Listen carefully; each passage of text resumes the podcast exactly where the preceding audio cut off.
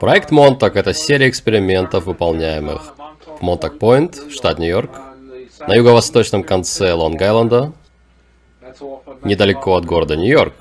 Он, по сути, состоял из двух проектов.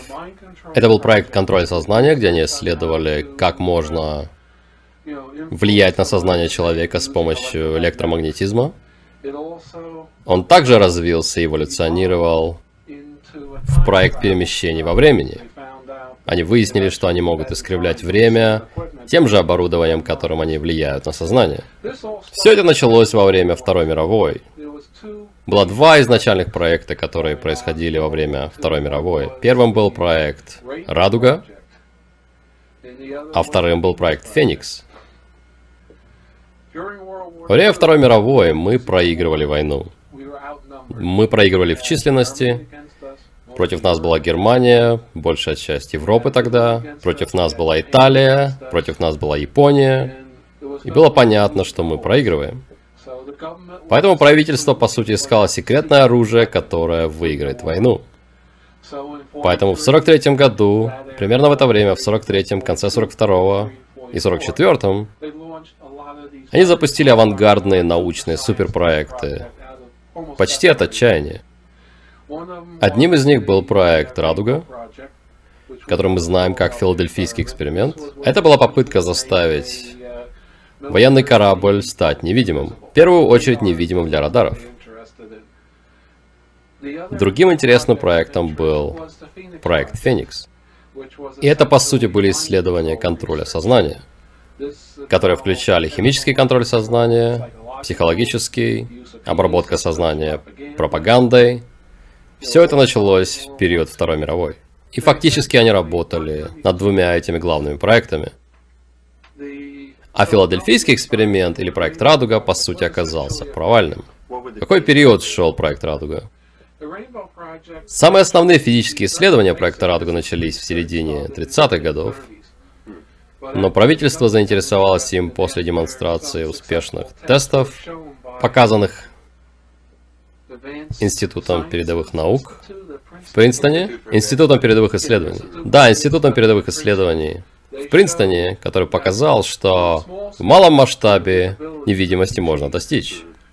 Это было основано на исследованиях Николы Тесла, доктора Джона Эрика Ван Ноймана и других, кто работал в Институте передовых исследований в Принстоне. И тогда ВМС поняли, что этому есть отличное тактическое применение. Поэтому они профинансировали проект. Исследования велись до августа 43 года.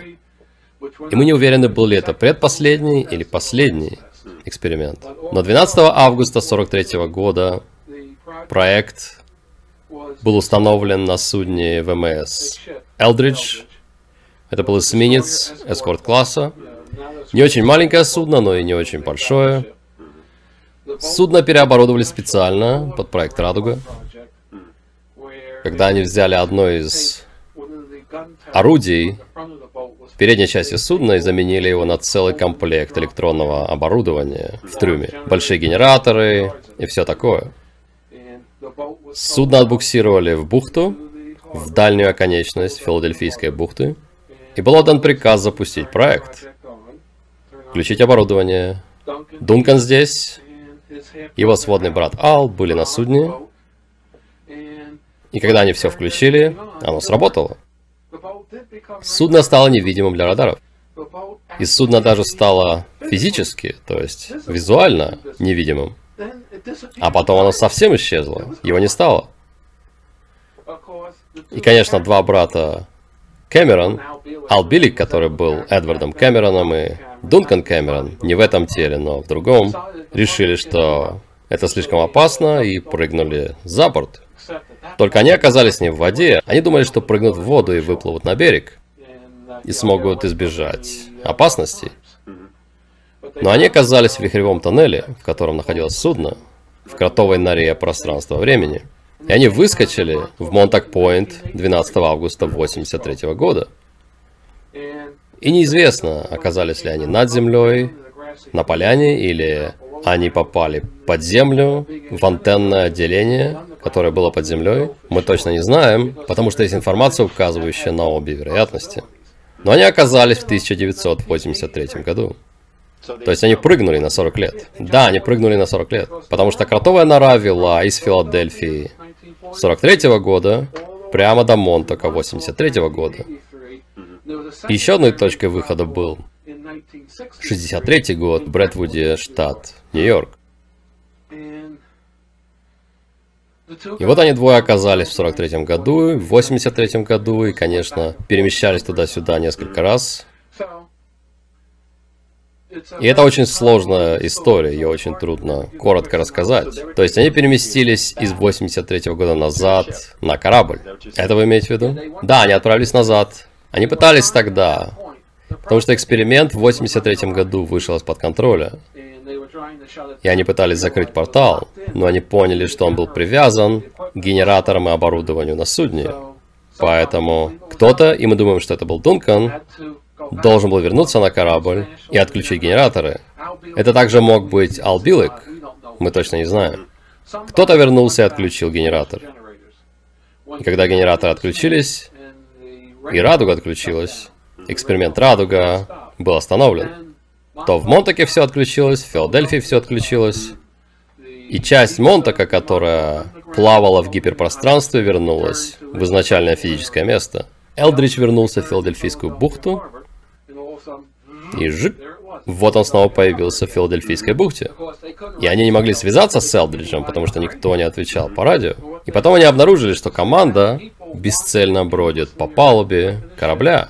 Они обнаружили, что некоторые члены команды даже были влипшими в палубу корабля, когда их руки торчали, голова или плечи торчали над поверхностью палубы. Потому что когда судно перешло в гиперпространство, все приобрело форму энергии, можно было ходить сквозь стены. Но когда все вернулось и снова затвердело, если ты проходил через стену, ты оставался в этой стене. Том Бирд подробно рассказывает об этой теории, об эксперименте пропуска карандаша через кусок металла и вмонтирования его в кусок металла. И это был известный случайный эксперимент, который проделали много лет назад, и который никто не знает, как повторить. Но так или иначе, ВМС поняли, что да, эксперимент сработал, это был большой успех, но он также буквально разрушил сознание людей на борту. Так что это был успех, но также и провал. И тогда они оставили этот проект и бросили деньги в Манхэттенский проект, чтобы сделать атомную бомбу и разбомбить японцев к чертовой матери.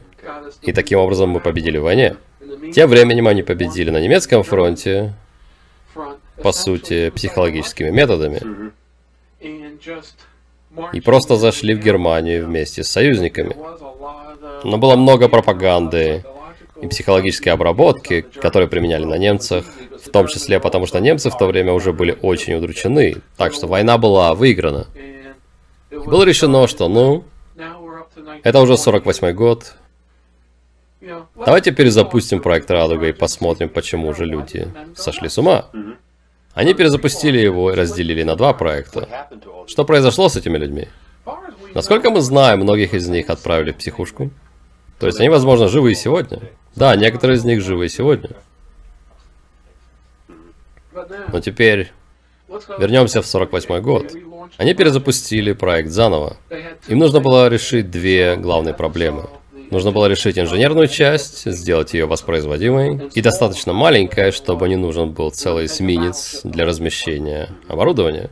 И эта часть делалась в лабораториях Лос-Аламос в Нью-Мексико.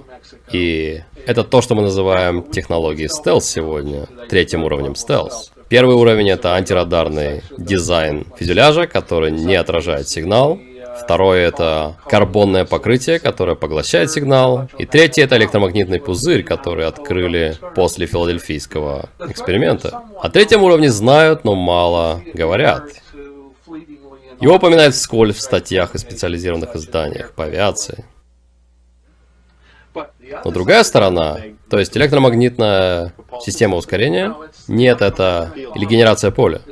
Это генерация поля, которая по сути заставляет самолет исчезнуть. Окей.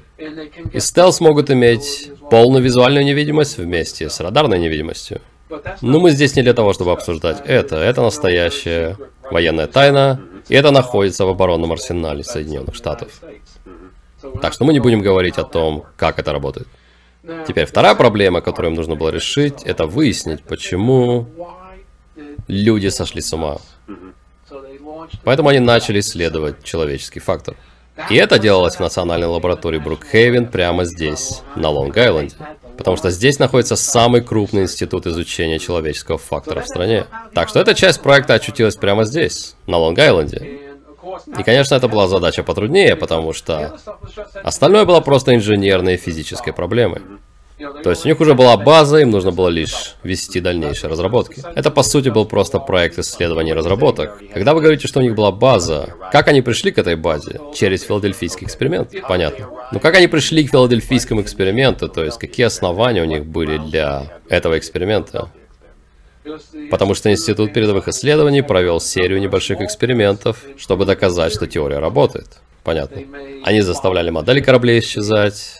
У них был тест на верфи ВМС в Бруклине, где на миноносец, соединенный с двумя другими судами, установили катушки в трюме этого миноносца. Остальное оборудование было на других двух судах, и они сделали миноносец невидимым для радаров. То есть у них была целая серия большой исследовательской работы, перед главным экспериментом. Понятно, эти технологии используются сейчас. Да, но уже не нужен эсминец, чтобы этого достичь. Они начали с очень больших генераторов и дошли до того, что они установили эти штуки на пропеллерные генераторы на самолетах, так же как э, работают наши устройства радиоэлектронной борьбы и подавители радаров. То есть это блоки, которые обычно стоят на самолете. Хотя на B1 есть устройство, которое интегрировано в сам самолет. Но уши это подавители радаров, которые свисают с крыльев самолета. Как комплекс радиообнаружения. Да. Теперь они запустили проект человеческого фактора. Они даже совместили его с проектом Феникс, который все еще вели в лабораториях Брукхейвен.